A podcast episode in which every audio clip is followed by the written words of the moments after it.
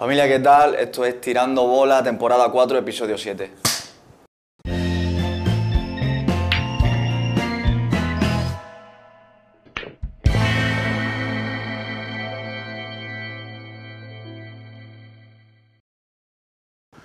Saludos, raza de Tirando Bola. Hoy tenemos un invitado internacional. Otra vez nos vestimos de gala. El señor Escone está en la casa. Yo, Escone, señor. chingada madre. Hermano. ¿Cómo estás, hermano? Bien, ¿y tú? Bienvenido a tu casa. Muchas gracias, Con hermano. su playera de Batalla de los Gallos. ¿Cómo no? ¿Cómo yo no? Por un momento pensé que traes la del Barça, fíjate, lo que es no saberlo. Pues la traería, lo que pasa es que como he visto que hay mucha afición aquí del Madrid y perdimos ayer contra el Madrid.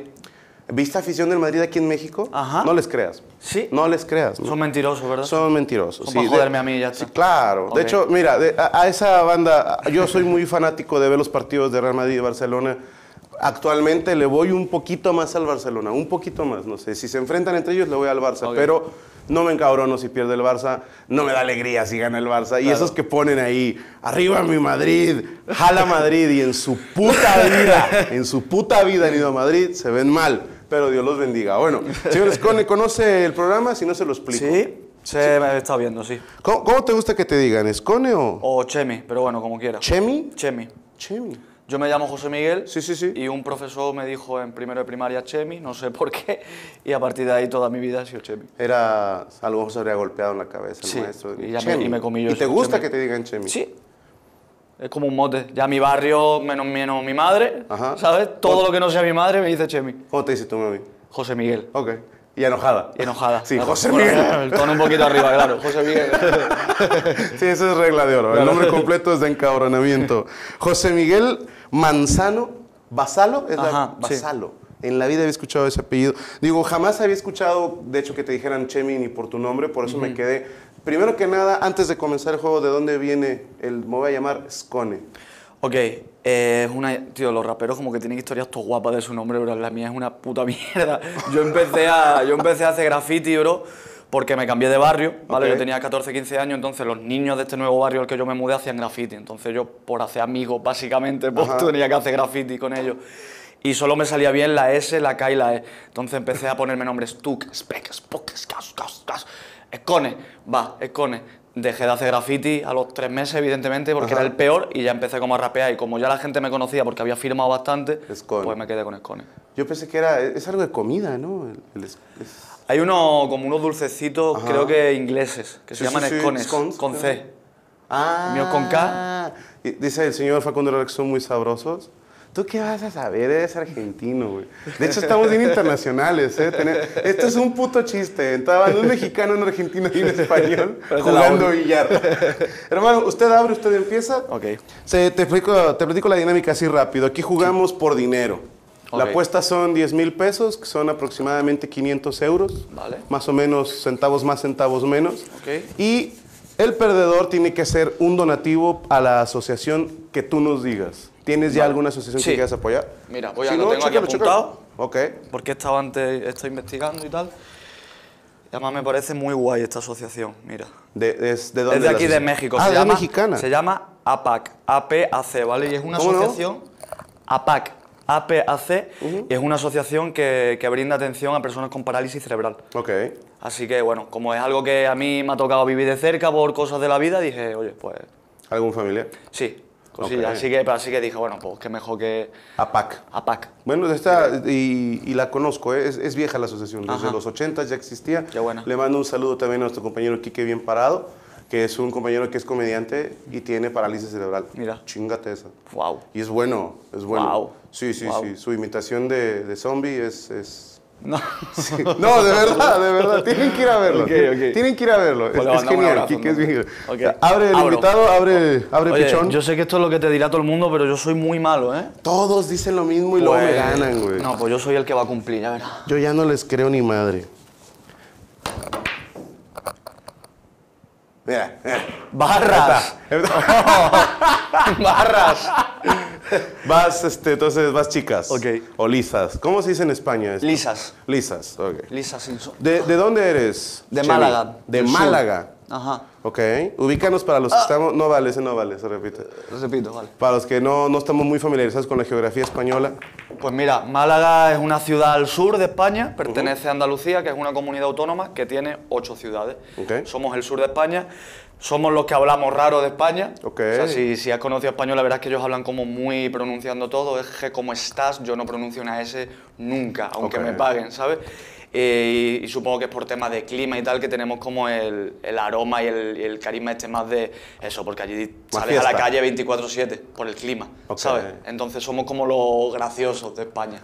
Te, había escuchado eso por comediantes que son andaluces, pero yo no sabía que Andalucía era toda una región. Sí, son ocho ciudades. Todo el ¿Cuáles sur son de España. ciudades? ¿El qué? ¿Cuáles son las ciudades andaluzas? Pues son, quedaría fatal que no me supiera a mí. Estaría de puta madre que no te la supiera. Mira, son Málaga, Granada, Sevilla, Cádiz, Huelva, Jaén. eh, y ya está, ¿no? Sí, ya he dicho, he dicho ya ocho, siete, no, no, sé, no dijiste sé. cuatro, güey. Está de que muy malo, ¿no? Está de huevos, Me eh. va a matar, tío. Te voy a decir los 32 estados de la República Mexicana. Ok. Es Monterrey, Guadalajara, Ciudad de México, Guanajuato y ya está. y sus acompañantes. Entonces, desde Málaga, de, de- de los andaluces que tienen este, e- este estereotipo, esta fama, como tú bien dices, de que son, son cantadores, son bailadores, Sí, son sí, sí, alegres. sí. El flamenco es algo súper intrínseco en nuestra cultura. O sea, yo, por ejemplo, que canto como canto muy mal, pero da igual, aunque no te guste el flamenco, te has criado escuchando flamenco, te has criado viendo a gente cantar flamenco, bailar flamenco, es algo súper, súper nuestro. Igual de toda España. O sea, me Claro. refiero que no es algo, ah, es nuestro No, no, ya. pero es muy Pero es verdad, es muy de Andalucía. muy de Es como la música mariachi. Es de todo México, pero por alguna razón que yo desconozco, porque en historia estoy muy mal, el mariachi, como que dices, es de Tepatitlán, Jalisco. Ajá. O, o del estado de Jalisco en general, de ahí viene el mariachi. Eso es Guadalajara. Es- ajá, Guadalajara es parte de Jalisco, entonces ahí es como que eh, donde uno dice, ¿dónde encuentro mariachis? Dices, en Jalisco. En Jalisco. Bueno, ya, fuera de mamada, porque te van, a, te van a querer putear en el video, obviamente te sabes las ciudades de Andalucía. ¿no? Obviamente me la digo, por ¿Cuáles son? Nada más para que... Venga, vamos a ver. Eh, Málaga. Málaga. Sevilla, Granada, Almería, Jaén, Córdoba, ah, Huelva. no me jodas que me queda una. Y Cádiz, coño. Ok, y ahí Cádiz. está, ahí Eso, eso. Dios, me ha costado muchísimo. Conste, eh, para que vean que sí se la sabe.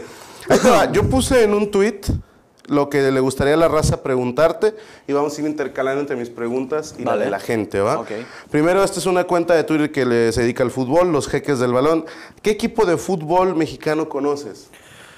Pues conozco el Chivas, Ok. conozco el Atlas. Ok, los dos de Jalisco. Eh, claro, no es porque haya estado allí hace dos días y me lo hayan dicho hace dos días. Claro.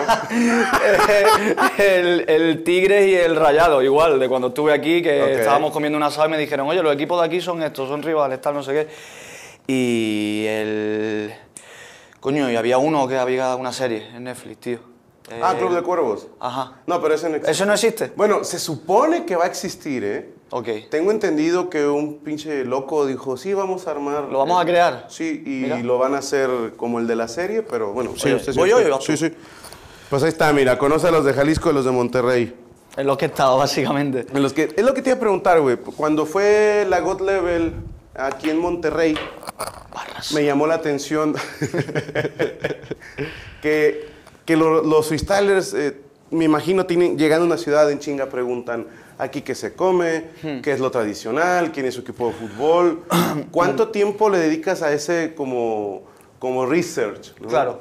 No, o sea, yo no, eh, no, tío, porque evidentemente cuando llegas a una ciudad, aunque no lo hagas para informarte por el freestyle, aunque no seas freestyler, ya te van llegando estímulos. Mira, esta comida es buena, pruébala. Mira, ¿ves esa catedral? Eso es tal. Entonces simplemente vas almacenando. Pero yo no hago de manera fría eso. Es verdad que muchos raperos lo hacen y es respetable. Decir, oye, ¿cuál es el equipo de la ciudad? ¿Cuál es el no sé qué? Para después ir, soltar X rima. También el populismo está guay con el público, tiene sentido. Pero yo no, yo intento que sea súper, de verdad. ¿Quién te dijo lo de los chapulines, güey? Traigo esa duda.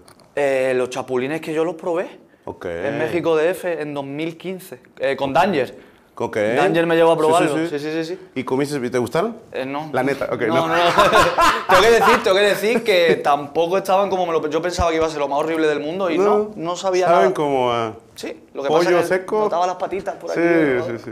Y te voy a decir, habemos muchos mexicanos que no los comemos. Claro, Porque yo mismo, o sea, veo los chapulines y digo, ah, o sea, veo un insecto. claro. Sí, o sea, me podrán decir lo que quieran, que a lo mejor tiene propiedades curativas y la chingada, pero se ve como un insecto, ¿no? También se comen hormigas aquí, ¿verdad? Sí, sobre todo la hueva.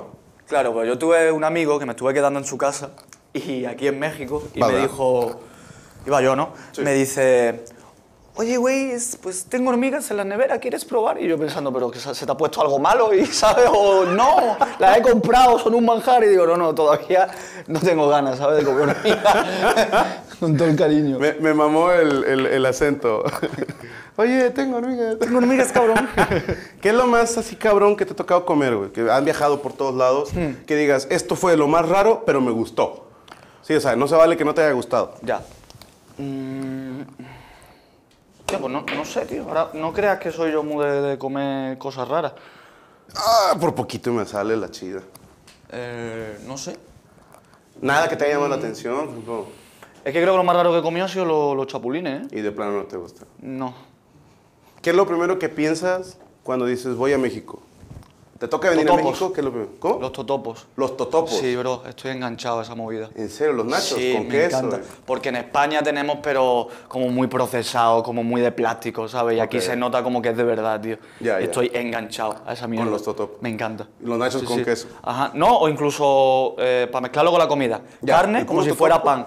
¿Sabes lo que te digo? O sea, Bien hecho, enganchadísimo. bien hecho. Bien, totalmente de acuerdo. Porque hace poquito tuvimos la presencia aquí de San Johnny Beltrán y él jura que en su ciudad donde él nació, Ciudad Acuña, ahí inventaron los nachos con queso. No sé. Yo, obviamente nadie le creímos ni madre. Claro.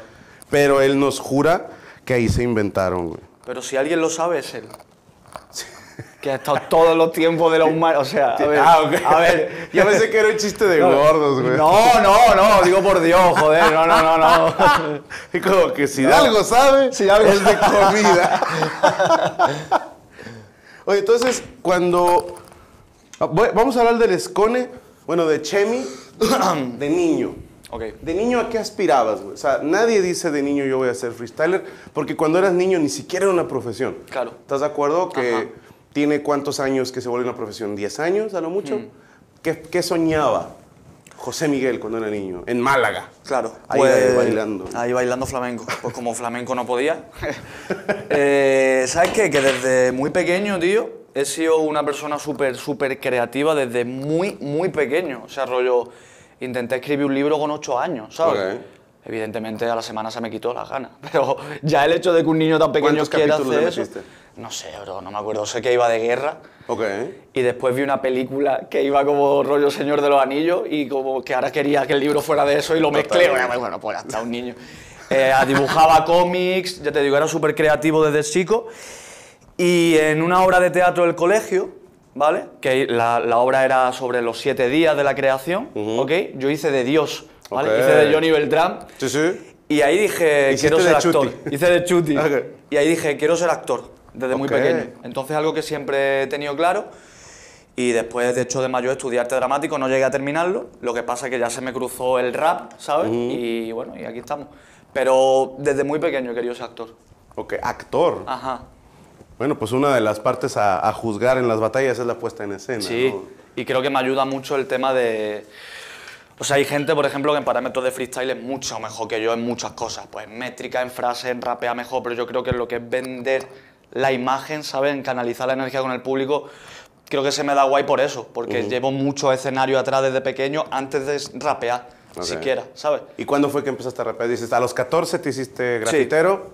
Pues 14, 15, sí. ¿Sabes que la misma historia nos la contó Stigma? Sí. Sí, sí.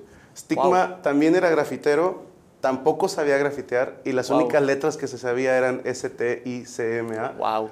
Entonces firmó con eso. Entonces, Stigma, si estás viendo esto, no solo le copiaste el nombre a otro freestyler, sino también le copiaste la La historia. a otro freestyler. Estigma, somos hermanos del fracaso grafitero, está. Está de la chica. Bueno, entonces a los 14, 15 empieza eh, empieza Scone a, a- a tomar forma, ¿no? Empiezas a decir, chinga, esto me gusta. ¿cuál- co- en- ¿Cómo fue ese comienzo? ¿Cómo fuiste llevándolo? Porque no había competencias todavía tan Claro. en forma. ¿Fue en las plazas? ¿Fue con tus amigos? Pues lo primero fue, o sea, yo descubrí que existía el rap, digamos, porque un compañero de, de mi instituto me, me regaló un disco pirata de Eminem Show, el Ok, disco sí, Eminem sí, Show, sí. ¿ok? Discazo. Ahí descubrí que existía el rap, claro. Eh, después investigué a los meses y ya descubrí SFDK, Tote King, Nach y dije, hostia, esto se hace en mi idioma. Qué guay. ¿Qué pasa? Como yo era, como te había dicho, súper creativo siempre, cómics, libros, eh, siempre inventando, pues dije, hostia, voy a probar, hacer esto. Empecé escribiendo canciones que no le enseñaba a nadie, evidentemente. De hecho, la primera vez que rapé en público fue a los compañeros de, de mi instituto, que me acuerdo que estaba como con una hoja que había escrito una canción horrible, por supuesto, así temblándome la mano, ¿sabes? Y al- a los pocos años, no sé si al par de años de eso, salió la peli eh, de 8 millas, que de hecho la tengo aquí, tatuada. Ok, te la- tatuaste 8 Claro, Mile y la cara de Eminem. Porque es la responsable de, ¿sabes? De, de lo que soy. Ya apareció 8 millas y pues igual, mismo proceso. Primero Eminem y después ya vi que también se hacía en español. Con la Red Bull, con tal, eh, la de Frescolate creo, 2000, Frescolate. 2005. Y empecé a improvisar por, por eso. Por, por gusto, hablando que ¿sabes? 2000 qué? 2005, 2006, más 2006 que Ok. 2005 creo yo. Y las primeras personas con las que hice una batalla, no, la primera persona literalmente con la que hice una batalla era con un chaval de mi barrio que él era búlgaro, ¿vale? Ok. Y él rapeaba en búlgaro. Yo, yo no sé si estaba rapeando, ¿no? Ok. ¿Sabes lo que te digo? Y yo rapeaba en español como podía, súper horrible, y era como, "Haz que jes- pa- que se pa-". y yo, eh, no sé qué, ¿sabes? Fatal. Y esa fue la primera vez que rapeé. Eh, no lo sabemos porque no había jurado. El jurado no tuvo ni puta si le pregunta a un búlgaro, ganó él, ¿no? Hacer una batalla con tu güey que no habla tu idioma. A ver cuándo hablamos tú y yo, pinche argentino, güey. Porque yo hablo español, castellano. Tú no sé qué chingados hablas. bueno, entonces, eh, había un, un material, hiciste un, un mini disco con cinco temas, mucho antes de que te conociera la escena del freestyle. Cu- cuéntanos de ese disco, de ese proyecto. Eso se llamaba Caso Abierto. Ujú. Tenía cuatro temas o cinco, sí, no me acuerdo. Y, y ya te digo, fue como súper la ilusión de mi super vida. Mi madre, la pobre, me dejó el dinero para grabarlo, que la pobre se hinchaba de trabajar. Venga, es lo que te hace ilusión, va. El disco, evidentemente, pues horrible porque yo no sabía rapear, era más por ilusión. Pero es lo que te digo, no hacía nada con ninguna pretensión. Pero lo grabaste en un estudio y todo. Sí, pero bueno, un estudio súper... Aunque modesto, ¿no? Claro, pero había que pagarlo igual, ¿sabes? Y, y nada, yo súper contento, o sea, yo ya contené un, físicamente algo que, hostia, Claro. soy como los que, los que yo escucho, ¿sabes? Igual eso pues no fue a ningún lado, porque era horrible, evidentemente. Pero, Pero bueno, te dio gente- mujeres, ¿no? Eh, no, tampoco. Bueno. Me dio órdenes de alejamiento. No, Yo, yo hubiera esperado que esa edad. Ah, mira mi disco, nena, no. no, no, no. no. Porque lo, lo escuchaban y decían, nada, tú no. si no lo escuchaban, a lo mejor sí. ¿Tú, tú crees que no era bueno el material? Vas, compadre. Sí, no era bueno, pero bueno, porque eso, porque no sabía. Eh, tenía más ilusión que, que eso. Que, Pero estaba que hecho con corazón. Era muy de verdad, eso sí. Era un niño de 16 años, bro, con todo ilusión. Claro. ¿De qué hablaban esas canciones? ¿Te acuerdas de ellas todavía? Hostia, hay una que me da muchísima vergüenza, tío. que es como la canción vergüenza de mi vida, bro. Que se llama Tiburrap. Y era una canción literalmente que está en ese disco que habla de dibujitos animados. Ok. Y hablaba de Sakura, hablaba de Pokémon, hablaba de tal, no sé qué. Suena bien. Eh, no. y además la, la instrumental era un sampler de- del, del Chavo del 8, bro. Tan, ¡Guau! tan, tan, tan, tan, tan, tan, ta, ta, ta, ta, tan, tan. Ah, yo diciendo Sakura, no sé qué. Ah, madre mía. ¿Cómo te va a tomar en serio un disco así? Pero sí. Pues está chido, digo, no recuerdo el nombre, me acuerdo que llegó hasta acá, hasta México, un... La gente en los comentarios lo va a poner. Era un rap sobre Dragon Ball, Dragon Ball Z. Ese era de Porta, ¿no? Creo. ¿Porta? Ajá. Ah, ok. Sí, y aquí sí. se hizo Y viral. se pegó, ¿no? Antes sí, de que fuera viral las cosas, Mira. la gente ya hablaba de eso. Porque aquí hay una fascinación. Haz de cuenta, aquí en México, como tú bien dices, vemos el rap, de repente vemos hay rap en español y hay que aceptar que España fue pionera en Hmm. ese sentido, que fue los primeros raperos. Algunos podrán decir, a mí me gustan más los de tal país, Claro. lo que tú quieras, pero la primera influencia para todos Claro. viene desde España. ¿Quién fue el que... Ah, mira, te metí una para que no digas. Vas. ¿Quién fue tu influencia para entrarle al freestyle? Los que, bueno, Eminem evidentemente, y de españoles yo me acuerdo que el que yo descubrí que dije, no, ¿cómo puede existir alguien con esta cabeza, bro? Piezas, Piezas. Y, y Teco. Sí, perdóname, ¿el segundo? Teco. Teco. Teco, era de la, de la escuela de piezas de esta época, de las primeras participaciones de piezas, era un chico de Barcelona. Eh, era increíble, o sea, increíble, increíble, increíble. Recuerdo además una vez que fuimos a Sevilla a actuar, a una batalla, y nos habíamos enterado que iba a estar Teco por ahí. Y yo recuerdo que yo iba en el coche con mis amigos para Sevilla de los nervios, bro, como si fuera a ver a, no sé, a Tupac. Ajá, como si fuera a, ver a Lady Gaga, ¿me entiendes? Y, tío, ¿tú crees que yo debería hablarle? Y, ¿Sabes lo que te digo? Como súper... Y al final no fue, y no lo conocí, Ah. y se me rompió el corazón. Pero Teco y piezas, tío. Y ya piezas, bueno, pues con los años tuve la oportunidad de hacerme amigo de él y de disfrutar de cuando él ganó, que fue la primera vez que yo me clasifiqué. Así que vi en directo la coronación triunfo. de piezas, que Qué fue bonito. un momento histórico en el, en el Que aquí bastante, yo no tenía el gusto de conocer el trabajo de piezas, pero a raíz de un tirando bola que hicimos con Johnny, Skipper y Stigma, que ellos hablaban también que tanto Johnny como Skipper, que era alguien a quien admiraban, ¿no? que era de las primeras figuras, la descripción que hicieron de él fue de un adelantado. Sí. No que por el tema de técnica, por la, la manera en que él hacía freestyle, que era, era algo que no se veía en aquel entonces. Él jugaba otra cosa, tío. O sea, nosotros jugábamos a un juego muy simple y él estaba ya en otra película, pero él, él ganó en 2008 paseándose. O sea, tú ves las batallas suyas de 2008 y no se ve ningún atisbo de esfuerzo, de nada. Él llega, pam, pam, pam, No pam, sudó ni paseo, nada el paseo, cabrón. paseo, fin. Fíjate, me gustó esta pregunta. Eh, espérame, espérame, la tengo que. Aquí. Mighty Prophet vía Twitter. ¿Cuál sería o cuál es tu formato ideal ahorita que está creciendo la escena? Por ejemplo, el Easy Mode, Hard Mode, el 4x4, Nuestra Sangre. Ya. O por ejemplo, más el estilo callejero de 8x8. ¿Cuál, sería el- ¿Cuál es el estilo en que más cómodo te sientes y el que más te gusta a ti? Pues si yo tuviera que hacer un formato ideal, haría. Haría Easy Mode, después metería temática. ¿vale? De estas de a 40 segundos. Y, y después. Es que para mí un formato ideal sería incluso hasta quitar la sangre. O sea, yo los minutos a sangre los eliminaría. ¿Por qué? Los 4x4 no. Porque los 4x4, si se crea un hilo conductor, Es están improvisando los dos. Pero si tú me estás diciendo, tienes una nariz, una nariz no sé qué, y yo de repente te digo, sí, pero mi mente es como, ¿sabes? Y voy saltando como en jumper, Sí, es sí, como, sí. no, tío. Entonces, eh, 4x4 de sangre lo dejaría, pero, coño, que valoren el hilo argumental. Porque es que si no, Ok. tú me hablas de tomate y yo te hablo de fútbol, ¿sabes? Sí, sí, sí. Pero yo creo que eso sería mi formato ideal. Y donde yo más cómodo me siento, pero porque me lo paso muy bien en la capela. Ok. Porque es donde yo me puedo, como soy un Sí, se quita la presión del beat, ¿no? Claro, ahí puedo ya disfrutar, puedo arrastrar las palabras, Mm. eh, emocionalmente puedes como dirigir mejor las cosas, ¿sabes? Yo que soy como más graciosete y tal. Y pues- puedes actuar, man. Claro. O sea, la capela está hecha para mí. Te lo juro. ¿Quién vas? ¿Vas tú? No me acuerdo. Eh, creo que sí. Me, me voy a atravesar aquí en la toma. Ah, no te dije la regladora, no, no, no me grabes el culo, nada más. Ay, hijo de tu pin...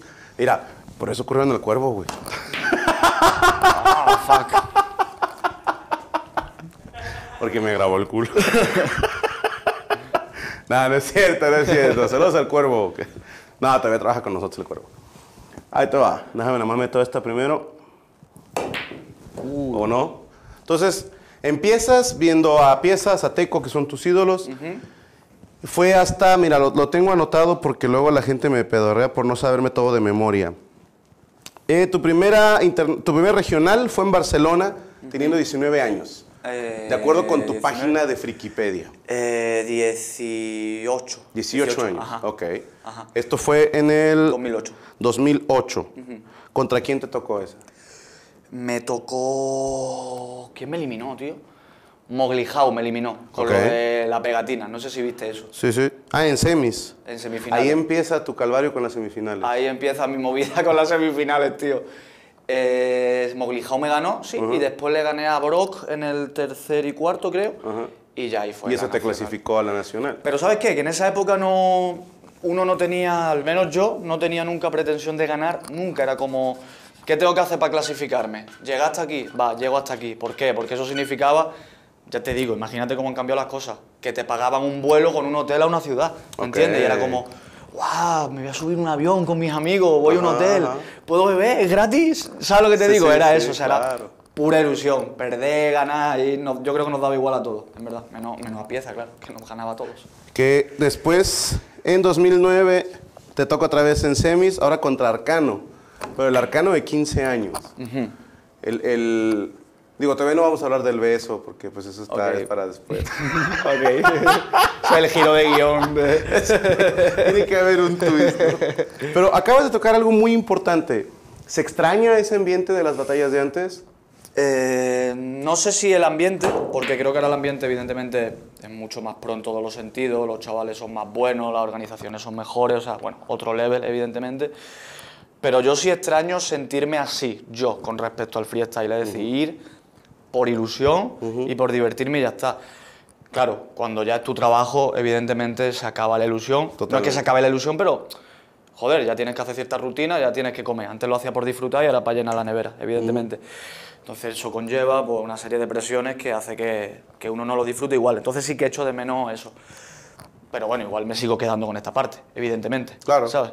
Que como... Sí, digo, es que cambia porque ahora eres un profesional del freestyle, ahora vives Claro. de esto, ahora tienes un salario, tienes un honorarios, como lo quieras ver. Ah, fuck. Ya te caíste.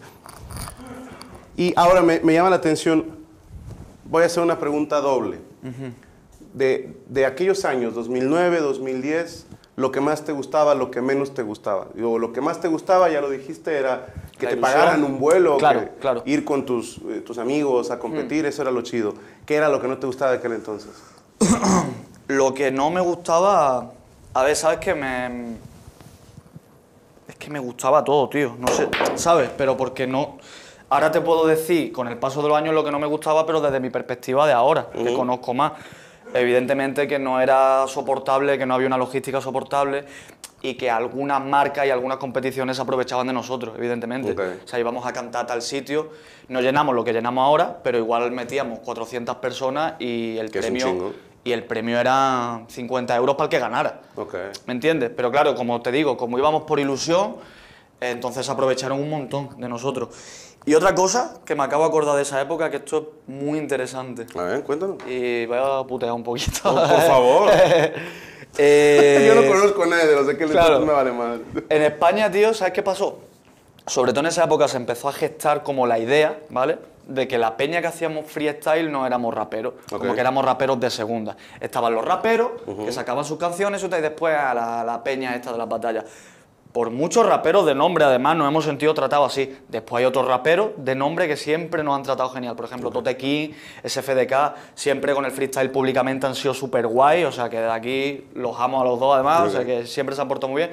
Pero después había muchos raperos, muchos cabezas de cartel de esa época, que siempre nos han tratado de, de raperos de segunda. Pero como la vida es maravillosa y la vida pasa, ahora estos raperos de segunda son los que vienen a telonearnos a, a nosotros, a los Oh. sitios.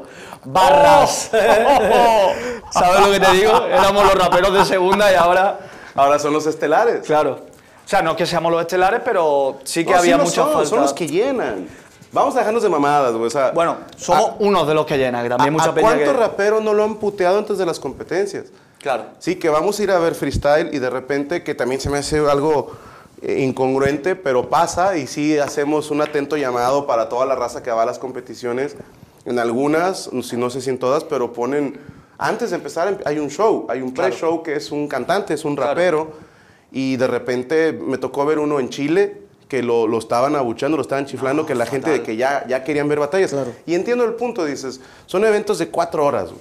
Claro. Y aparte me le metes otra media hora extra que dices yo, Claro. a lo mejor, lo decíamos, hay gente que le gusta el freestyle que no le gusta el rap. ¿sí? Y, y viceversa. Claro, Entonces, claro. eh, ahí sí que, la, que el público sea un poquito más paciente. un Decir, poco más amable, ¿eh? cuando Sí, veas a un chaval teloneando una cultura, batalla, ¿no? el chaval se está buscando la vida como hemos hecho todos. Y no hay nada peor, tío, que ir a buscarte la vida, a enseñar tu arte y que la gente te insulte y te putee, tío. Sí, O sea, es como la hemos que, vivido todos. Cabrones. Por favor, no hagáis eso más. Pero es eso, tío. O sea, ya te digo, no, no, no quiero tampoco que suena que lo digo en plan de, ah, ahora somos Tupac. No, no somos Tupac ninguno. Pero es verdad, tío, que, que era como una falta de respeto continua a nosotros, tío, en esa época. Ah, sí, lo, lo de la batalla de gallos, sí, lo de la batalla de gallos. Era como, ¿ahora qué? ¿Quién te puteaba más? Dilo, güey. No, no, o sea, no te puedo decir ¿Quieres nombre que mande alguien, específico. güey? Eh, sí, luego te paso un par de, Ah, de contactos ahí. perfecto. Ok. Estamos en México. Que sea rápido, bro. El argentino se asustó. es broma, güey. ¿Tú crees que estarías aquí, pendejo? Oye, ¿voy yo o tú? Sí, sí, sí. Ahora, de la escena actual, perdón. ¿Qué es lo que más disfrutas Cone y qué es lo que menos disfrutas Cone? Eso es lo que más disfrutas, Cone. Ah. Eh, lo que más disfrutas, Cone, eh, tío, que culturalmente estoy avanzando de verdad intelectualmente a años luz de cómo debería ser mi proceso normal de aprendizaje en la vida por tanto viaje. O sea, viajo tanto y conozco tanta gente distinta todo el rato, tantas culturas, tanta gente que está peor que yo y tanta gente que está mejor que yo, ¿sabes lo que te digo? De estatutos sociales distintos Claro. todo el rato y me está dando un bagaje cultural, tío, increíble. O sea, eso es lo que me llevo, porque es lo que te digo. El dinero va y viene, bro, y las modas van y vienen, y yo no Mm. Sé si vamos a seguir en esto toda la vida, pero lo que sí me voy a quedar para toda la vida es todo lo que aprendo en cada vez que salgo, ¿sabes? Eso es lo que, lo que más me llena. Y después eso, poder compartirlo con mi familia, con mis tal. Y lo que menos, lo que te decía, tío, el tema de, de la presión, bro. Que un día me, me va a dar un infarto, hermano. Un día me voy a desmayar en un escenario, tío. ¿Cuántas batallas tiene al mes promedios Cone? Mínimo dos. Mínimo dos y máximo igual seis o así. Seis batallas en un mes. Ajá. Ahí Pero estamos media. hablando de exhibiciones más. Mezclando un poco todo. Exhibiciones, show de freestyle al uso. O sea, si actuar. Entonces actuar entre 6 y 8. Mínimo. Siempre, siempre, siempre. Mil por mil. Que gracias a Dios, joder. Sí, no, hay, hay trabajo y hay, Fuera así siempre. hay dinero. Ahora, ¿qué pasaría, Dios no lo quiera, si el freestyle dicen a partir de mañana, A la mierda. ajá, a nadie le gusta el freestyle, nadie lo vamos a ver? ¿Qué, qué va a hacer Scone entonces? Con todo este bagaje cultural Claro. que ahora cargas, Claro. con todo esto que has aprendido, ¿a qué le tirarías, no? Volvería a hacer graffiti, ¿te imaginas? No. Aprender ahora sí. Volvía de nuevo. Pues no lo sé, tío. Eh, yo ahora estoy intentando utilizar, digamos, la influencia de público que me está dando el freestyle, gracias a Dios, para ir entrando en, en otros circuitos. Por ejemplo, estrené mi programa de tele el año pasado, Ok. que ahora vamos por la tercera temporada. Ahora grabamos la cuarta, que se llama Réplica. ¿En dónde se transmite este programa? Eso se transmite en Play Z, que es como la parte digital de televisión española. Ok. ¿vale? Y, y me moló mucho, tío, porque es un programa que me inventé, básicamente, en el que yo soy el presentador, va de freestyle, pero es como un punto de vista un poco, pues mira, un parecido a esto, ¿no? Rollo más ameno, más tal. Y funcionó súper, súper bien. De hecho, creo que es lo que mejor ha funcionado. de- pues ya vas de- por tercera temporada, algo y ya vamos por la bien. tercera y ahora empezamos a grabar la cuarta. Y es un ejemplo, ¿no? De esto de, oye, tampoco me veo, aunque siga funcionando freestyle siempre, sinceramente no me veo de aquí a cinco años ya. Con Tienes que 35 30 bro. años, ¿no? Claro, tengo 30, bro. No me veo con 35 años rapeando con un niño de 15, como bueno, ya fue. Ahí está, Puede ser. Ahí está Deto. Sí. Pero bueno, yo sí puedo. El Deto lo hace y el Deto lo hace Y bien. lo hace bien, además. Aparte. De tú es un jefe, tío. Entonces, pues ya te digo, joder, Uh. macho. Intentando abrir otros kioscos, como, como dice mi madre, ¿sabes? Y ya está. Y si se va el freestyle a la mierda y se va todo, pues bueno, yo qué sé, a ver si me salen bien mis planes B, a ver si puedo ser actor, a ver si algo relacionado con el espectáculo. Y si no, bro, pues habrá que trabajar como he trabajado toda la vida y ya está, tampoco se me va a caer las manos. Claro. ¿Tú estudiaste alguna carrera? ¿Te quedaste a medias? ¿Cómo Yo estuvo? intenté hacer arte dramático. Ok. Hice, yo hice dos años de artes escénicas, como en una privada, y después hice tres años de arte dramático en la Ok, pública, ok. pero no terminé ni una ni otra. Pero bueno, en total al final son como cinco años, de, de- está bastante bien, ¿sabes? Y ya está. Y después de ahí trabajé un poco de todo. He trabajado de todo, literalmente. Y hasta que Stripper. esto, stripper, eh, he sido actor porno gay con animal, no te imaginas. ¿Quién no? Digo, ¿Quién no? Todos Por hemos favor. empezado por algún lado. Y ya a partir de ahí ya te digo, pues ya el tema del rap y, y aquí estamos. Creo que el trabajo que más madurado es este, ahora que lo pienso. Ok. Bien, mira. Mira. Ahora, porque me quedé pensando, yo esperaba que me dijeras, no, pues a lo mejor le voy a meter más a mi música, porque cada año ya se volvió una... ¡Qué buena caca, güey! ¡Qué buena caca! Además lo he hecho a propósito, no, Sí, no, sí, no, no, no, se lo vio, tenía se vio. clarísimo. que empezaste a sacar una canción cada final de año, que se me hizo algo interesante, ¿no? Que, ¿Cuántas van hasta ahorita? ¿Cuatro, Eh, van cuatro. Ok, cuatro. Pues eso fue, tío, eh, 2016, como fue un año muy señalado para mí, porque fue cuando gané. También me pasaron algunas cosillas personales, dije, venga, voy a hacerlo. Se va a llamar 16 y va a ser una recopilación de este año. Lo hice, funcionó muy bien, pero yo pensaba que se iba a quedar ahí. Ujú. Cuando llegó diciembre de 2017 dije, también ¿Por un año no? que merece la pena contarlo. Y ya está, y lo saqué, volvió a funcionar muy bien, entonces ya a partir de ahí ya la gente lo espera como tradición y al final hemos creado algo, he creado algo como súper bonito de eso, de manera natural, de oye, me apetece hacerlo y además el proceso creativo siempre es igual. Yo llego el día 29 de diciembre pegado y a mi amigo que es el que me hace los vídeos, le mando por, por WhatsApp mismo todos los vídeos que yo tengo de recopilación de directos, de viajes, bla, bla, bla, bueno, lo que son los vídeos. Ajá.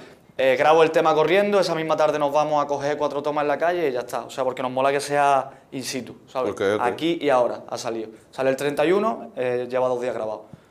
Y bueno, y este año pues habrá 20 y ya está. Que, que se te da, ¿no? De repente el hacer como tradiciones Mm. Claro. sin quererlo. Claro. Digo, por aquella rima de la camarita, tú lo hiciste como una rima Claro. que, que nace en ese momento y, y no se esperaba que... No, se lió una, tío. Sí, que todo el mundo te la contestara y que, Ah, tío, que se volviera ya una de las recicladas por excelencia. Sí, sí, sí, sí, Eso fue porque era la primera jornada de, de este año de FMS, que estábamos en Pamplona, creo.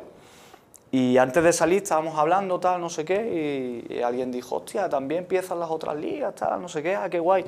Y antes de salir dije, ¿y si tiro alguna así para las demás ligas? Pero, hostia, ni pensaba que iba a tener rollo, para que la gente grite, ¿sabes? Sin más. Y de repente, bueno, bueno, bueno, bueno, a la semana era la, la FMS de Chile, ¿vale? Yo estaba Ajá. cenando con un amigo en la calle y empieza el móvil. Y ya empecé a ver otro, otro, otro. Y digo, Dios, me va a contestar hasta el cámara, bro. O sea, todo el mundo llega a la Argentina, todo el mundo. Me cayó un bullying que flipa. Sí, sí, sí. Y me arrepentí, ¿eh? Eh, Sí, en sí esos días dijiste, me- "Ah, me hace que la cagué. Sí, porque dije, tío, no por los raperos, no porque los raperos me respondieran, porque eso sí quería que pasara, sino porque la gente no entendió el concepto. Los raperos sí, los raperos son mis amigos, ¿me entiendes? Entonces ellos sabían, yo le he tirado de contexto, creamos este hype en este marco ficticio y mola. Pero la gente, tío, si amenazas de muerte, que si no sé qué, unas movidas que yo dije, tío, no me merece la pena meterme en esta movida porque al final lo he hecho por el espectáculo, ¿sabes? Pero he de, he de decir que después pasó el tiempo y la gente se ve que se calmó un poco, entendió la situación y, y guay. Y además cobró mucho sentido cuando fui ya a la internacional contra De Toque, que era como, oye, yo soy el que ha liado todo esto, Sí. aquí estoy, ¿ahora qué? ¿Sabes? Y al final se, hubo un cierre bonito ahí. De, Que es de una batalla lindísima, la tuya contra de toque en internacional. Sí. To- toda, todo ese minuto de respuesta sobre la violencia también te hizo viral Sí. y nos da una imagen de un escone muy maduro, ¿no? De alguien que dice, a ver, tiempo, no porque estemos haciendo freestyle, Claro. vamos a alabar el malandreo. Y es algo que te agradecemos mucho, porque salió de forma natural. Digo, a lo mejor en un principio uno dice, sí, el malandreo es lo chido, ¿no? Lo gangsta. Claro. Pero dice, son otros tiempos.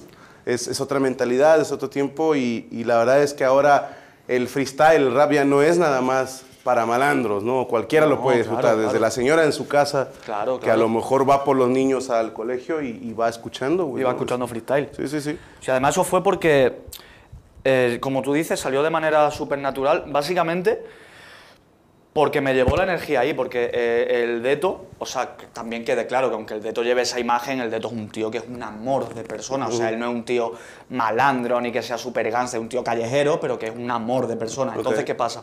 Él se me pone en su rol de yo soy el callejero, tú has venido aquí, no has visto balas, ¿no? Sí, Como sí. médico tal, no sé qué. ¿Y cuál era mi manera? ¿Que me pongo yo en ese rollo? No, porque mi imagen no es esa, no es creíble. Entonces, en esa contraposición de personajes me gana él, siempre, mil por mil. Entonces, en ese momento dije, ah, pues voy a argumentar con la verdad. Porque al final, aunque lo que tú estés haciendo sí es ficticio, si yo argumento con la verdad, tiene que tiene un camino. Y es bastante. sí. Y, y me fui por ahí. Y fue como muy natural. De hecho, me acuerdo que dije la de. Golpearse saben todo, rimar solo unos pocos. Está muy bonito. Vi que funcionó, es como cuando estás peleando y ves que hace... ¡ah! Y yo uno. dije, ahí van todas ya, ¿sabes? Y ahí ya van todas, ahí van todas, y ahí fueron todas, tío. E- e- Es, muy lindo ese minuto, es, es, yo creo que ese y el de la camarita pudiera decirse que son por los que los, los nuevos, los topos, me incluyo, empezamos a conocer a Escone. Sí, claro, porque ahí te va. Yo te conocí primero por God Level. Porque, y puedes checar ahorita en mi teléfono, pero yo tengo descargados de YouTube los, todos los enfrentamientos Wow. Perú contra España. Ah, que Sí, fueron... soy súper fan de, de eso. Me, me sé las rimas, las traigo como canciones. o Wow, sea, qué me, me ves en la camioneta y, y voy cantando igual que ustedes y la más. Porque disfruto, esas, esas batallas hicieron un... Fueron brutales. Sí, sí, se hicieron, no sé, como, como algo ya de culto, ¿no? Como que Claro. dices, yo ya estoy esperando la próxima God Level El Perú-España, ¿no? y espero que se den en octavos o en la final, o sea, una de esas dos. Eso fue con lo que yo te conocí. Después veo eh, más videos tuyos y digo, oye, pues este, este cabrón es muy bueno porque para todos los nuevos, cuando dicen España, lo primero que piensan es Chuti y Arcano. Chuti porque se acaba de aventar tres FMS seguidas, claro, ¿no? claro, que es claro. un puto monstruo Chuti Sí, no, es demasiado. por todos los duelos. En México también lo conocimos por los duelos con Johnny Beltrán. Pero viene una generación más como de veteranos que te dicen, no, no, no, espérate, Chuti está chido, pero el único que ha ganado internacional fuera de casa. y quiero hablar de ese 2016, que de entrada tu regional fue en Málaga, fue en casa, ¿no? Eh, No, esa regional fue en Almería. Almería, perdóname. Ha, ha estado dos horas o así de Málaga, ¿vale? ¿Y, ¿Y por qué eso? He visto que has hecho regionales en Málaga, esta de Almería y otras en Barcelona. O sea, da lo mismo de donde seas, puedes ir a la que sea. No, bueno, porque la de Barcelona fue 2008-2009 y ahí, ya te digo, no iba como para ganar, ahí iba lo más lejos posible, porque quiero coger un avión y viajar, ¿sabes lo que te digo? Y las otras dos, que eran en Málaga, como se hizo en Málaga, pues ahí la tenía que hacer en Málaga porque yo soy de allí, la gente me conocía y sabía que iba a ganar, porque la gente en Málaga me en quiere, casa, ¿no? ahí jugaba en casa. Y Almería igual, porque era la de Andalucía. Entonces, lo que te digo, como nosotros tenemos el slang este tan propio, esta jerga, esta energía, evidentemente a mí siempre me va a ir mejor batallar en Andalucía. Ok. Entonces, bueno, Almería. Perfecto. Ahora viene ese 2016, calificas a este internacional que, uy, que se va a llevar a cabo en Lima, ¿no? Fue, fue en Lima, Sí. Y voy viendo el recorrido, me gustaría que nos lo platicaras poco a poco, porque yo estaba viendo, primero vi como que el- en texto las batallas, ¿no? Y en papel se veía horrible. Claro. Tu, tu camino a la final, se veía horrible. Claro, claro, O sea, claro. te tocó contra Papo, te tocó contra Asesino. Tom Crowley en Te primera. tocó con Tom Crowley que venía de ser subcampeón, Subcampeón, el año anterior. O sea, te Arcano. tocó puro pesado, te tocó Sí, sí, Arcano. sí, sí, sí, sí. O sea, dices- El campeón. Sí, sí, sí, sí. Horrible. Era todo en contra, ¿estás de acuerdo? Sí, sí. Platícanos ese, cómo lo vivió con ese 2016 con, con esa internacional en Lima. Claro. Pues yo llegué, tío. No, te voy a contar antes incluso cómo fue. Yo creo mucho en, en la ley de atracción, tío. Eh, y te prometo que cuando yo gané la Nacional de España, que me costó un trabajo, me costó un montón de años hacerme campeón de España, porque que son muy buenos en España los cabrones y no me dejaban Sí, sí. ganar. Y, y desde que gané, todos los días de mi vida me empecé a convencer de que iba a ganar en Perú, hasta que llegué a un punto, bro, que ya sabía que iba a ganar en Perú, pero te juro de verdad que lo sabía de verdad, rollo.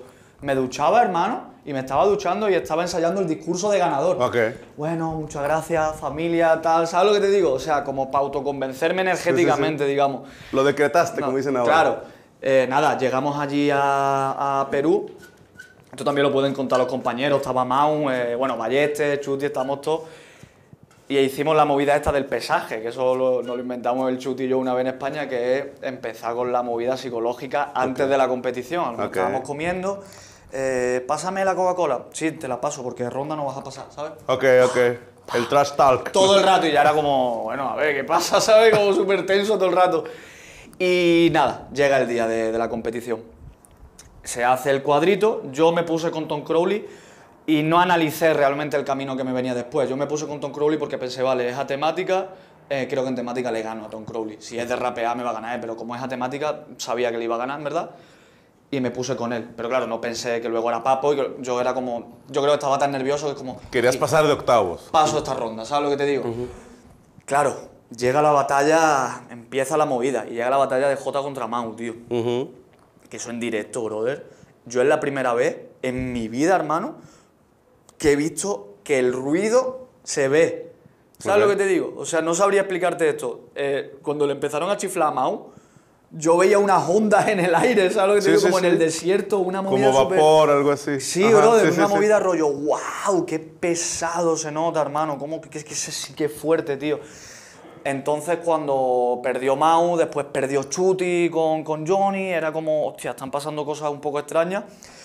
Y ya me toca Tom Cruise, entonces yo ahí me concentré en plan de, vale, hoy está todo muy cuesta arriba, me pongo el machete en la boca y tira para adelante y hasta donde te dejen las piernas, ¿sabes? Hasta donde te disparan. Nada, Tom Crowley en primera, tío. Oye, yo sí hablo mucho, me lo dice. Yo hablo un No, montón, tra- ¿eh? de eso se trata. El juego es la de menos, güey. Créeme que a la gente le hipervale quién gane, quién gane nosotros. Sí, le, le vale super madre. O sea, están... Que siga contando. Sígueles Ok. contando, por favor. Pues nada, me tocó Tom Crowley, eso. eh, hicimos las temáticas, creo que, que le gané bien por el uso de las temáticas, igual él lo hizo muy bien. Después me toca Papo. Y esta fue muy guay, esta batalla, porque Papo era ya de mis mejores amigos en esa época. Entonces el público estaba como un poco apagado, el público solo se encendía con J. Y yo pensé, hostia, yo conozco a Papo, si yo salgo y lo picoteo un poco, me va a responder. Entonces salí, que por cierto a Papo y a mí nos da un montón de vergüenza este vídeo. ¿Por qué? Porque, bro, salgo al escenario y empiezo de una, ¿eh? "Ah, ¿Queréis que le gane al gordo hijo de puta? Como súper mal educado, rollo, que no hacía nada de falta y él, dale, hijo de puta, chi. Me parecía que no, tuve el vídeo y parece que nos vamos a pegar. Sí, sí. Y digo, hombre, tampoco hace falta, ¿sabes? Lo, lo hicimos mal un poco, pero bueno, entonces ya la gente... No, estuvo bien. Claro, calentamos el ambiente. Show business. Entonces, ¿qué pasa? El primer minuto de temática creo que, que lo hago bastante guay. Y él me hace un minuto de temática muy bueno, bastante mejor que el mío, la verdad. Pero bueno, también había tenido como un minuto para pensar porque era la misma temática. Errores del freestyle. Siempre se tiene que cambiar la temática, porque si Sí. mientras yo rapeo, tú tienes un minuto y yo no. Pero bueno, y lo hizo mucho mejor que yo ese minuto. Pero después le pusieron la temática inmigración y, y fue como un minuto súper raro que a día de hoy todavía nos reímos, papo y yo un montón. Bueno, cuando se le fue la voz, habló como si fuera el diablo, me puso una teta en la boca, se cayó al suelo, me disparó con una pistola invisible. O sea, yo en el momento, si lo piensas, me estaba dando muchos estímulos para responder. Claro. Porque estaba pasando de todo, pero me sacó tanto que yo no sabía qué coño hacer. Era como, ¿pero qué está pasando? ¿Qué le pasa? Mira, como, ¿qué está pasando, bro? Entonces yo lo que hice fue, pensé en frío y dije, vale, si me ciño a la temática, gano, por reglamento. Ya está, no tengo que hacer una gran temática. Si la hago, gano. Y efectivamente me ceñí a la temática, clavé tres o cuatro, tampoco una gran... y gané por eso. Pero él lo hizo muy bien, lo que pasa es que se volvió un poco loco. Sí, sí, sí. Y después llega.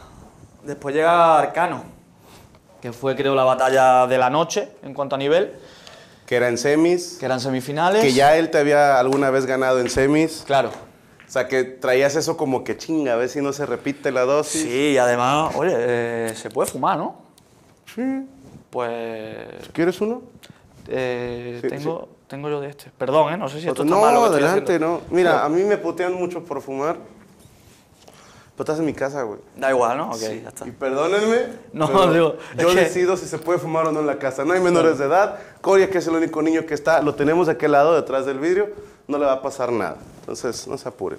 Y si ustedes dicen, es que es un mal ejemplo para los niños que Bueno, admiran sí, sí, Esconde". llevas razón, llevas razón, vamos a aguantar un poco. No, güey, no. No, no, no, que No, que no. no, que me siento mal luego, bro. No, el es señor tiene verdad. 30 años, es un profesional, vive de lo que ama. Si el señor se quiere echar un cigarro, se puede fumar un cigarro de veneno para ratas y es muy su pedo. Si, si están diciendo que es un mal ejemplo, ya los quiero ver ustedes, pinches cuincos, Con 30 rapeando. años. Así, tiene 30 años. No, por favor, ahora yo te suplico, fúmate un cigarro. Vale, pues entonces te voy a coger Por uno, no, ¿vale? lo que quieras, hermano.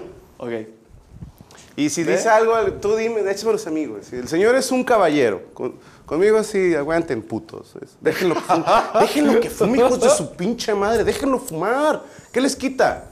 ¿A poco a nosotros les decimos, ay, tú no seas pendejo? No, nunca te andamos criticando tus vicios. Cada quien su veneno. Ya, güey, ya, cualquier cosa que hagas o digas, ya, lo odio lo generé yo, güey. no Ok, te ok. apures. Soy un pararrayos de haters. Yo no quiero fumar, me está obligando. Yo ¿eh? lo estoy obligando. Yo le dije que si no fumaba, perdía automáticamente. Claro, o sea que. Vale, pues nada, llega la batalla con Arcano, tío.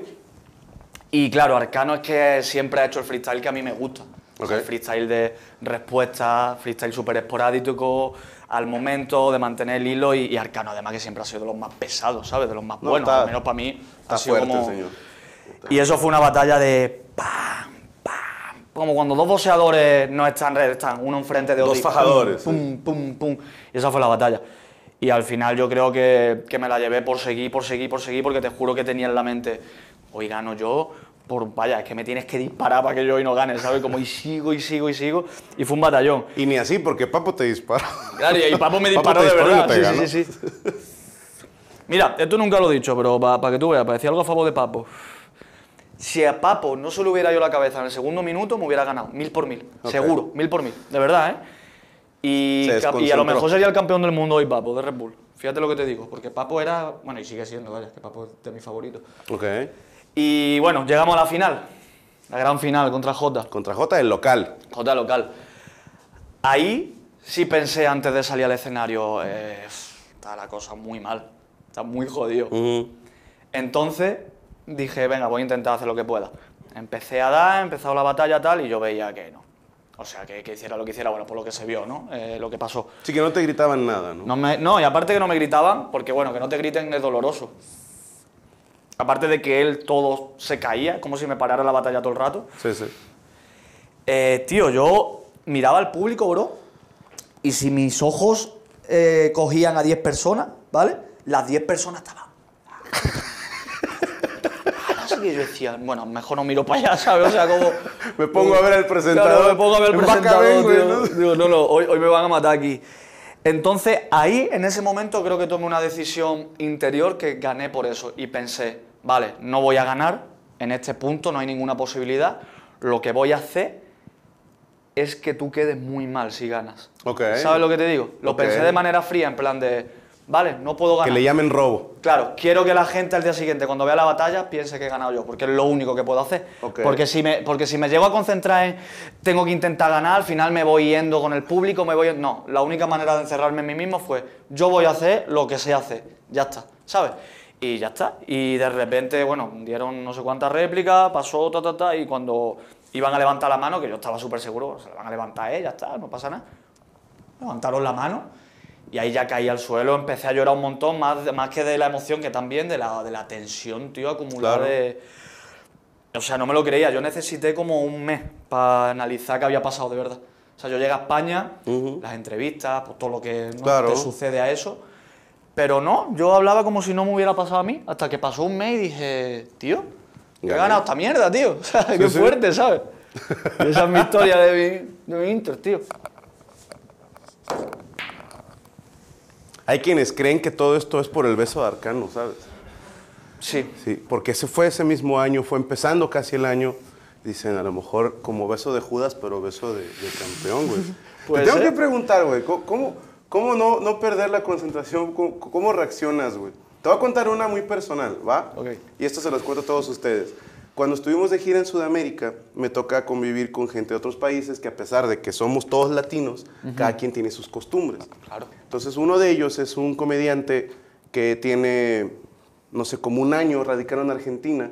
Y los argentinos, aquí hay uno que no me deja mentir, son muy besucones.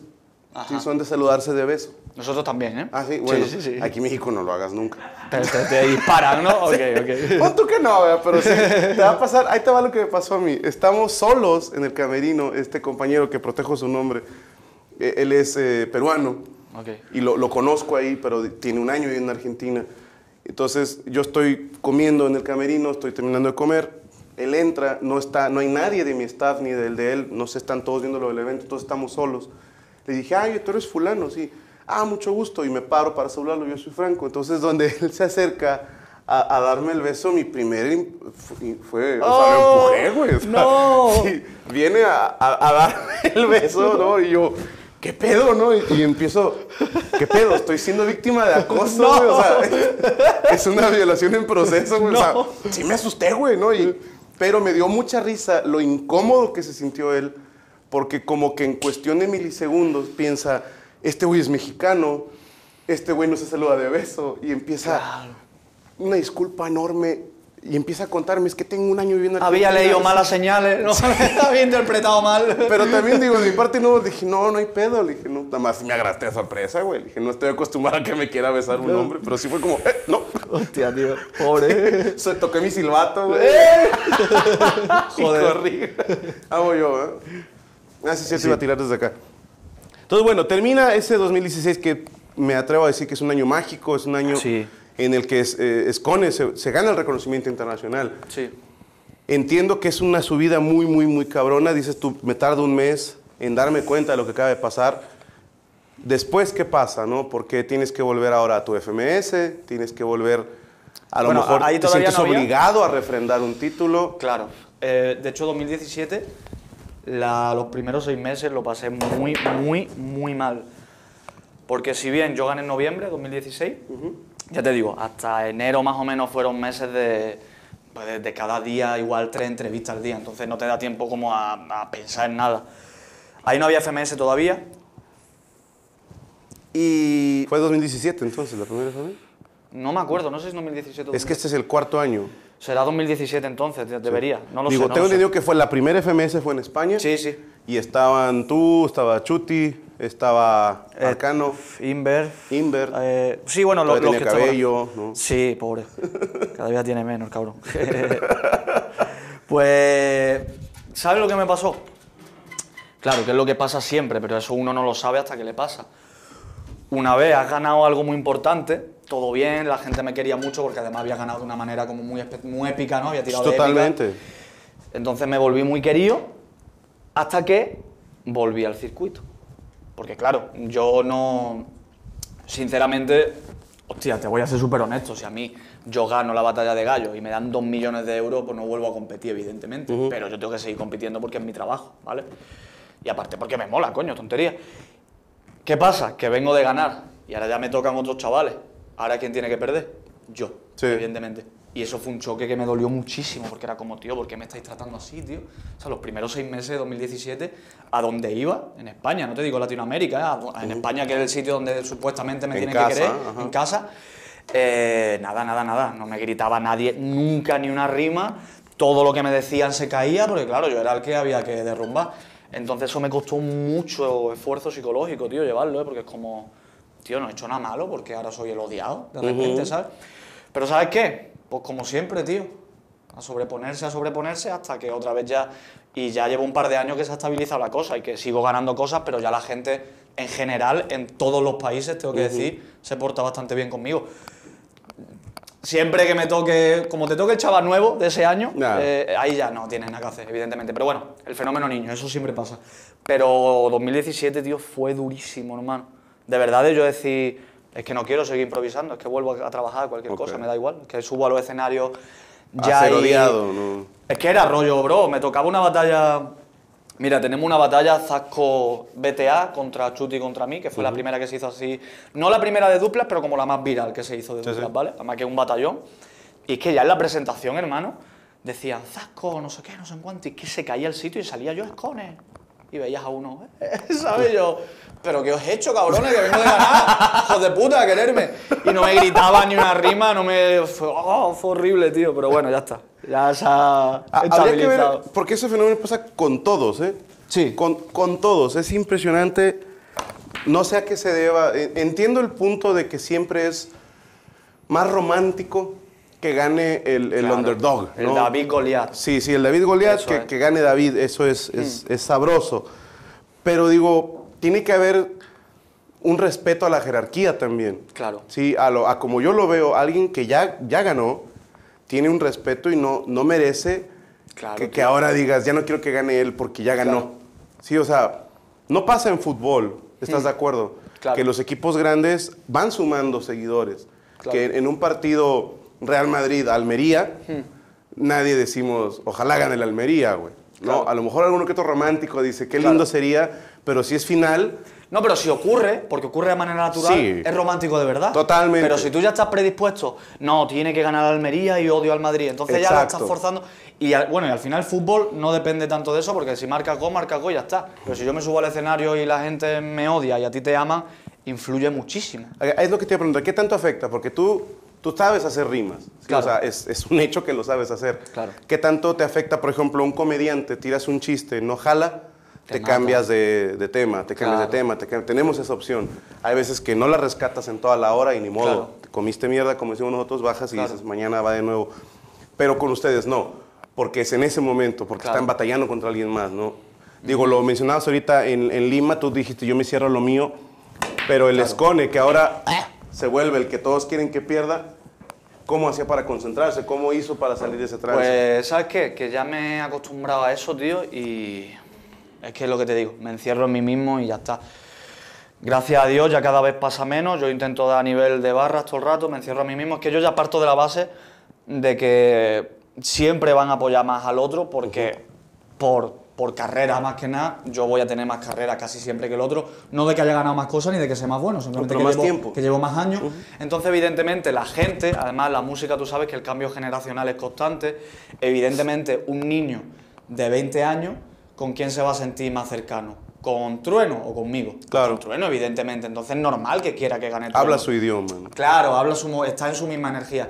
Entonces, ¿yo cuál es mi energía? Pues bueno, yo sé hacer esto, me ciño a esto y ya está.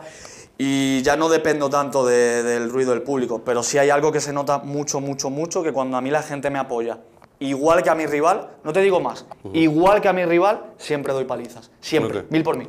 De verdad, ¿eh? Así que a lo mejor es hasta justo que me... para que esté equilibrado. ¿Te parece justo? es que a eso iba. Digo, la gente que te conoce en persona conoce a un escone que nosotros, que te vemos en las batallas, no conocemos. Todo el mundo me habla lo mismo. No, el señor es un caballero, el señor es muy correcto, eh, no, no se mete en problemas, nun- nunca, esa es la frase, no se mete en problemas. Y me hablan de una persona totalmente distinta. Sí, porque el escone en el escenario es un villano. Sí, el. Escone es, es alguien que le dijo come palomas a, a los competidores peruanos. Es alguien que dijo que su liga era la mejor. es, es alguien que junto con Chuti en la God Level en México le dijeron a, a Nitro, venimos de cerca a decirte que tu liga es una mierda. Y luego lo repiten en Chile, lo repiten en Perú. Digo, sí da la impresión de que te vale bastante madre. Sí, como decimos aquí en México, dices, este güey la suelta y dice, chingue su madre. ¿Cómo, lidiar con eso, güey? Claro. Porque es difícil ser el villano. Todo el mundo queremos ser amado, pero ser el Claro. villano es más sabroso, pero es más difícil. Sí, no, ¿sabes qué? Que es lo que tú dices. Eh, Sí. claro que me encantaría ser... Me gustaría ser el héroe, pero ¿sabes qué pasa? Que yo creo que ser el héroe responde a una serie de mecanismos en el arte ¿eh? en general, bastante sencillotes, con todo el respeto al que sea héroe, por supuesto, que son básicamente seguir corrientes populares, y tanto ideológicamente como en lo que planteas en el escenario. O sea, para mí sería súper fácil salir al escenario y decir paz y amor y viva, el... ok, sí, está bien, no digo que esté mal. Pero ¿y él? ¿Quién le pone eso? El ¿Alguien se lo tiene que poner? Sí. Entonces, como llevo ya muchos años poniéndoselo yo y ya estoy acostumbrado a las consecuencias que siempre me llegan, pues digo, oye, ya está, me lo como yo. Pero sí que es verdad que, y esto me, me da mucho orgullo de la gente y se lo tengo que agradecer mucho a la gente que me sigue, que la gente conmigo distingue bastante. O sea, la gente dice, tío, qué cabrón, ¿cómo has dicho come paloma en Perú, tal no sé qué? Pero después dice, oye, pero sabemos que lo haces por el espectáculo, así que gracias por seguir haciendo este, generando estos piques y generando esta movida. Pero ya te digo, eh, si no lo digo yo, no sé si lo va a decir otro, entonces prefiero poner yo un poco el pecho y al menos distinguirme por eso. ¿sabes? Hay gente que es mejor que yo en mil millones de cosas, bueno, pues yo soy, como dice la gente, ah, el que tiene más huevos. No creo que sea el que tengo más huevos, evidentemente. ¿no? Pues la gente lo cree. En, en Sí, las sí. preguntas en Twitter decían, pregúntale cuánto le pesan los huevos. Sí, por- sí, la gente dice eso. Por lo de lo- el gallo de verdad canta en Que todos los todos los corrales. corrales. Y, y te tienen esa imagen, ¿no? Sí, sí, sí. También va por, por imágenes, porque el freestyle va mucho por. Esto es muy interesante, lo hablaba hace poco con un amigo. El freestyle va mucho por imágenes y por etiqueta. ¿Por qué yo tengo esa imagen? ¿Vale? Porque yo gané en 2016 de una manera como súper espectacular, ya hay una épica ahí, y después he hecho este tipo de cosas, de ir a tu casa, en tu cara, a decirte tal cosa. Pero realmente no es algo que no hayan hecho compañeros míos. Muchos compañeros míos han hecho lo mismo que yo, pero ¿qué pasa? Como yo vengo precedido ya de otras pautas, ya la gente me analiza y dice, ah, vale, tú eres el de los huevos, ¿no? Y eres el gracioso. Entonces yo a lo mejor digo una frase súper filosófica y súper profunda, pero nadie va a decir, oye, ¿has escuchado esta frase? No. ¿Me entiendes? Lo que van a valorar Sí, es sí, sí. que tengo huevos y que soy gracioso. Y de repente Chuti, ¿quién es? El de las frases que hay que darle vueltas que no sé qué. Y A lo mejor Chuti dice una frase que hasta él mismo dice, esto no es para tanto, y ve a la gente dándole vueltas. ¿Pero por qué? Porque viene precedido de una Sí, imagen sí. que tal. Y molaría, es que también, claro, eso pasa en el arte. Al final el arte es imagen y es lo que tú proyectas. Pero también molaría que nos diéramos cuenta que somos tridimensionales y que, aunque la gente piense que yo soy el de los huevos, Igual Chuti tiene más huevos que yo. Lo que pasa es que no nos hemos parado a pensar qué ha hecho Chuti, ¿sabes? Pues tiene más huevos- O Mau, o ¿sabes lo que te O digo? Papo, o vos, Papo, el que por sea, ejemplo. Papo joder. también se ha aventado a varias. Sí, Papo, tío. ¿Sabes qué Papo es de los que más me gusta ver competir, tío? Eres el cuarto o quinto que me dice eso. Con los que he platicado fuera de cámara, todos me dicen lo mismo. No, Papo, uno, Papo es un pan de Dios, o sea, que es, muy buena amor, persona. Es un amor, es un amor. Y, y no lo parece, porque su personaje es odioso. El villano, claro. Sí, es un villano, güey. Tú lo ves y dices, ah, este hijo de puta, ¿no? ¿Por qué dice? Pero le funciona. Sí, sí, sí, sí. Al, al grado que hay quienes hasta disfrutaron que él no ganó FMS Argentina, ¿no? No, Que y a Papo le cae hate cada todos los Pero años, le cae un montón machín, de hate, bien mal, mal, machín. mal. Pero Papo, tío, tiene una, una movida. no sé si viste este, este año el minuto que hizo contra RC, el minuto de respuesta en la FMS Internacional en Sí, sí, España. sí. RC el de Es como si yo dijera RC come bananas, esa. Ah, tío, Sí, sí, ese sí. minuto a mí es el que más me gusta de este año. O sea, creo que va en consonancia con la instrumental, tiene épica, es gracioso a la vez, contesta, se te, mira, se me ponen los pelos de punta. De verdad, te lo juro. Y no porque sea mi amigo, que es de mis mejores amigos Papo, pero ese minuto yo lo veo y digo, vale, yo eso no sé hacerlo, bro. Yo nunca voy a hacer algo así. No sé, y ojalá pudiera hacerlo. Por eso te digo, eh, ¿por qué de repente la gente nos dice, eh, Papo el de los huevos, o Papo el que hace cosas que ninguno sabemos hacer? No, porque la gente piensa, no, Papo el villano y ya. No, coño, tú ves lo que hace Papo. no, de hecho dicen, Papo se las escribe.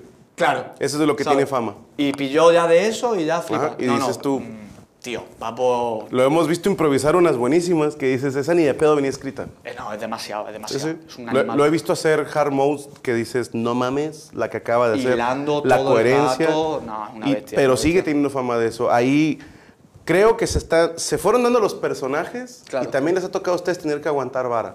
Claro. No, que dicen, a ti te toca hacer este. Ya y está. se chingó. ¿No? Y como no, con Johnny, la gente le celebra más un punchline gracioso que una barra. Y Johnny tiene barras Tiene increíbles. muy buenas brother. barras. Increíbles, sí, Pero sí. le festejan más los ¿Por punches. qué? Porque ya él ha proyectado eso y ya la gente ha decidido que solo es gracioso. Ajá. Cuando dices, tío, cabrón. Por eso te digo, somos tridimensionales, tío. Podemos hacer un montón de movidas. A Pero mí me bueno, gustó lo que dijo Stigma, que dice que cuando eres gordo te espera, esperan que seas gracioso. ¿no? Claro. Sí. Ah, mira un gordo, cuéntate un chiste. no está jodido ya, ¿no? Va- vas, compadre. ok. Oye, va, va- va a ir a una sola partida esta, ¿eh? ¿No? Ya llevamos casi una hora sin poder acabar una. que Somos muy malos, bro. somos, no, somos demasiado buenos y nos estamos bloqueando el uno al otro.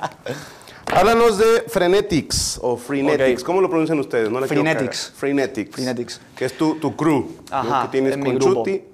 Y tú con, más? Inver y con, con Jace, con DJ Jace, que es uno de los productores históricos de la historia del rap en España, o sea, de productor de, de Violadores del Verso, de según ha producido a todo el mundo, SFDK, eh, bueno, todos los grupos que te puedas imaginar, todos los metido. discos ha estado Jace metido.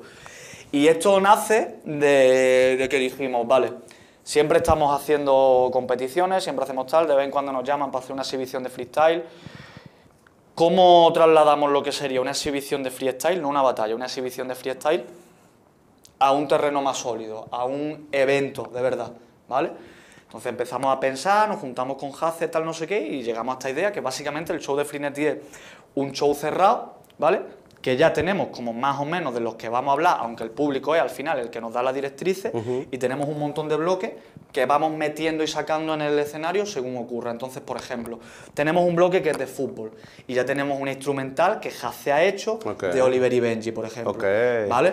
Eso ya le da el rollo más sólido de evento de verdad, pero no sabemos de qué vamos a hablar.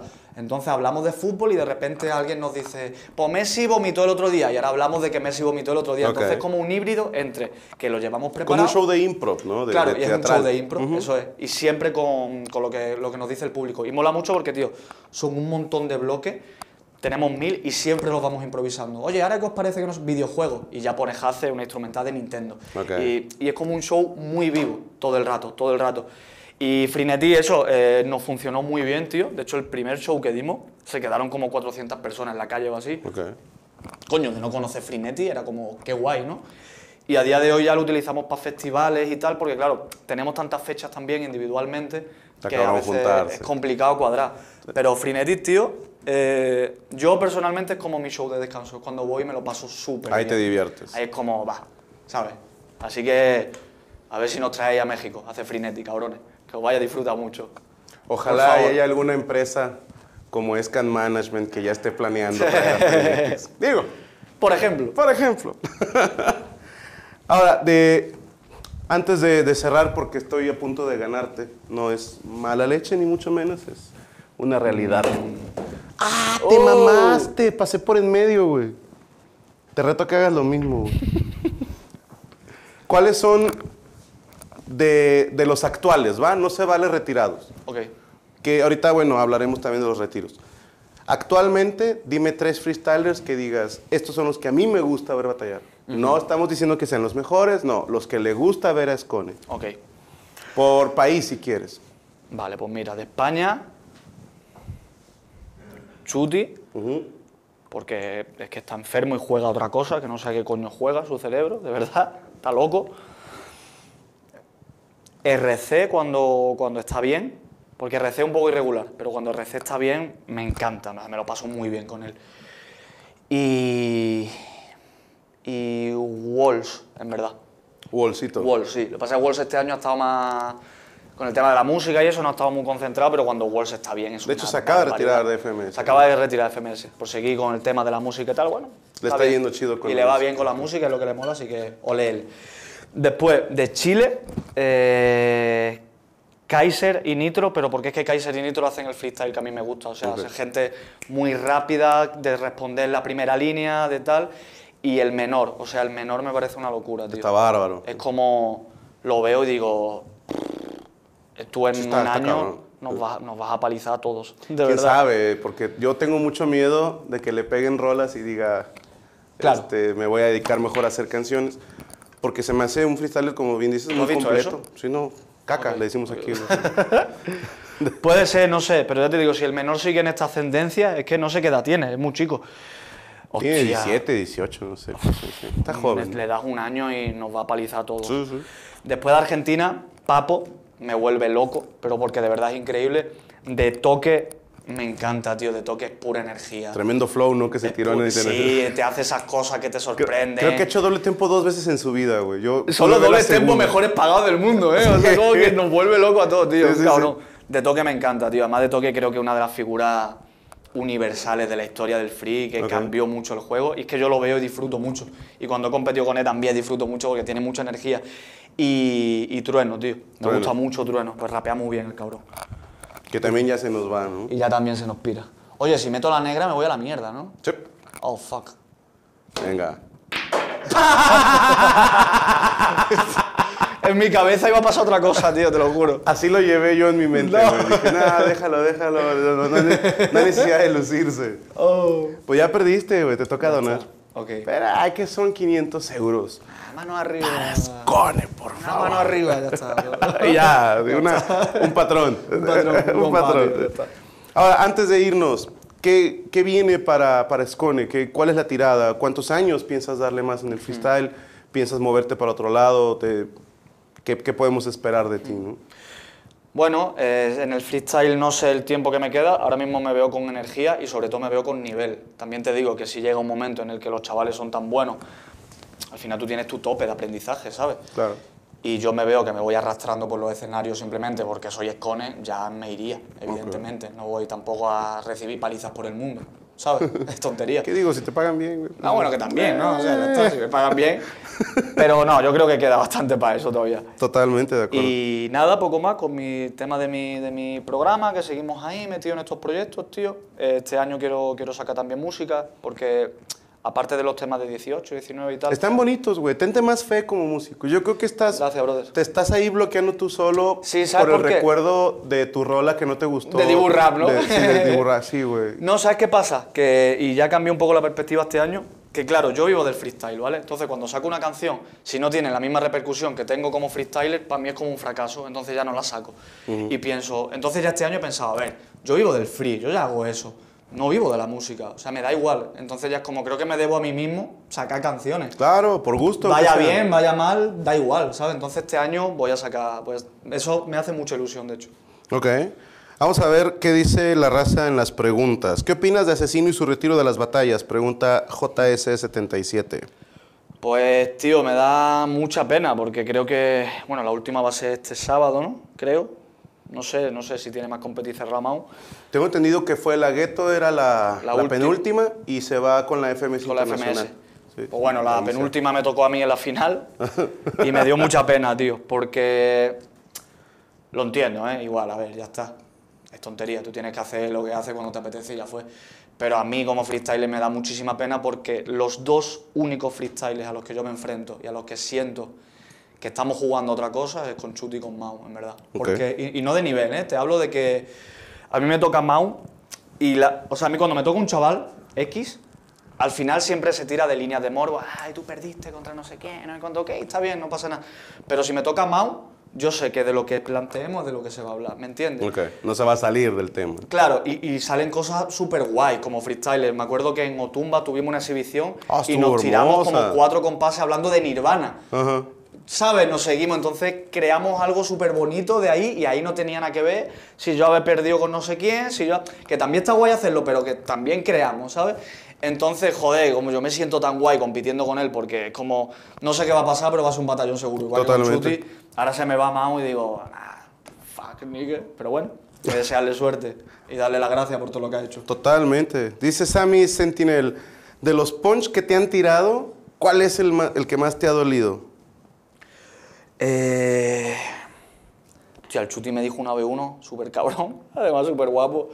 Me dijo algo así como, yo, le, yo me metí con su pelo, rollo, sí, pero te queda poco pelo, no sé qué. No me acuerdo cómo era la construcción del compás, pero eran las cuatro, ¿eh? Me dijo rollo, sí, yo me estoy quedando calvo y complejo cero. No soy como tú, que te tiñes el pelo para disimular que eres un treintañero como el señor Bars cuando se disfraza de rapero. ¡Oh! Ah, ¡Qué hijo de puta, bro! ¿Cómo le dices eso a tu amigo, hermano? Totalmente. Tu amigo, ¿no? Y son, bueno, no son amigos, son camotes, güey. Es una expresión muy mexicana. O sea, son amigos que tienen sexo entre ellos. Ah, ok. Sí, somos muy camotes. Es, mi, mi, camote, ¿no? O sea, es como el novio. Súper camotes. Que agradecerte, Chemi, porque eres una persona a toda madre. Gracias por estar aquí con nosotros. Gracias, por el donativo que se va a hacer a APAC. Gracias por tomar en cuenta a una asociación mexicana. Esta es tu casa y ojalá que, que, cuando vuelvas a venir para Monterrey, pues nos aceptes venir a cenar. Muchísimas gracias, bro. Ya eres de casa. Bueno, esta raza, el señor Scone estuvo en la casa en tirando bola, ya vieron cómo ni siquiera tuve que vencerlo, él solito se ganó a sí mismo. y gracias a ustedes por estar al pendiente de este y otros programas del canal. Recuerden que si les gustó, denle like, compartan, suscríbanse a este canal y si no les gustó el programa, sim sencillamente cállense el hocico.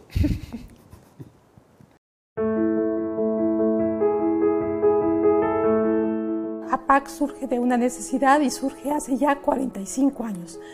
Y desde sus orígenes es una institución que es concebida de una manera para una atención integral. Es decir, se les da educación, se les da rehabilitación, se les da atención médica, se les atiende de, el dentista, eh, hay atención psicológica y hay contención familiar, hay todo lo que ellos necesitan. Una persona con parálisis cerebral o su familia en un solo lugar puede resolver todas sus necesidades. Así es que eso nos hace una institución muy única. La parálisis cerebral es una condición, eh, realmente no es una enfermedad, pero nosotros podemos eh, disminuir muchísimo las secuelas de esto si lo atendemos muy temprano. Y entonces ahora estamos haciendo un programa especial que llamamos de intervención temprana para todos aquellos niños que nacen con algún riesgo de daño neurológico. Eh, nosotros los eh, empezamos a, tratar y realmente eh, podemos hacer muchísimo. En ese momento el, cerebro es muy plástico, entonces la parte dañada del cerebro no se compone, pero otra parte aprende lo que este no puede hacer. Nosotros calculamos que hemos atendido aproximadamente 22.500 personas directamente, es decir, beneficiarios directos, y a sus familias. Eso nos da unos números de alrededor de 100.000 gentes atendidas por APAC en, estos años. Además de eso, en este programa que tenemos de prevención, atendemos a 100 eh, bebés que vienen a, hacer esta intervención eh, temprana. Otra característica muy importante de APAC es el hecho de eh, que nosotros hemos eh, capacitado a mucha gente. Hemos reproducido el modelo, tenemos 46 centros afiliados en toda la República, se fueron creando por lo mismo, por las necesidades en cada lugar, y se fueron reproduciendo el modelo de APAC. Otra parte de, que hacemos que me parece muy importante es que tenemos alianza con 50 universidades y colegios para que ellos participen con nuestros jóvenes en, la sensibilización de lo que es la discapacidad. Mi mayor satisfacción desde que soy presidenta del patronato de APAC es que logremos cumplir nuestras metas. Creo que eh, hemos pasado de una época en el del Dios proveerá a saber directamente eh, cuánto dinero necesitamos, dónde lo vamos a conseguir, en qué momento lo tenemos o qué tenemos que hacer para poder llegar a estas metas. A mí lo que más me motiva para trabajar en APAC es el legado de APAC. Es decir, cuando yo pienso la cantidad de horas que tantísima gente ha invertido, ha dado a y no me refiero solo a la, gente que trabaja aquí, la propia gente con discapacidad, sus familias, todas esas horas, hombre, de trabajo para superar una discapacidad, para poder hacer una vida normal, para integrarse a la sociedad. Digo, es, es bárbaro. Diariamente se atienden 500 personas con parálisis edad. Se dice fácil, pero son muchas. Los números son muy importantes, pero son muy fríos.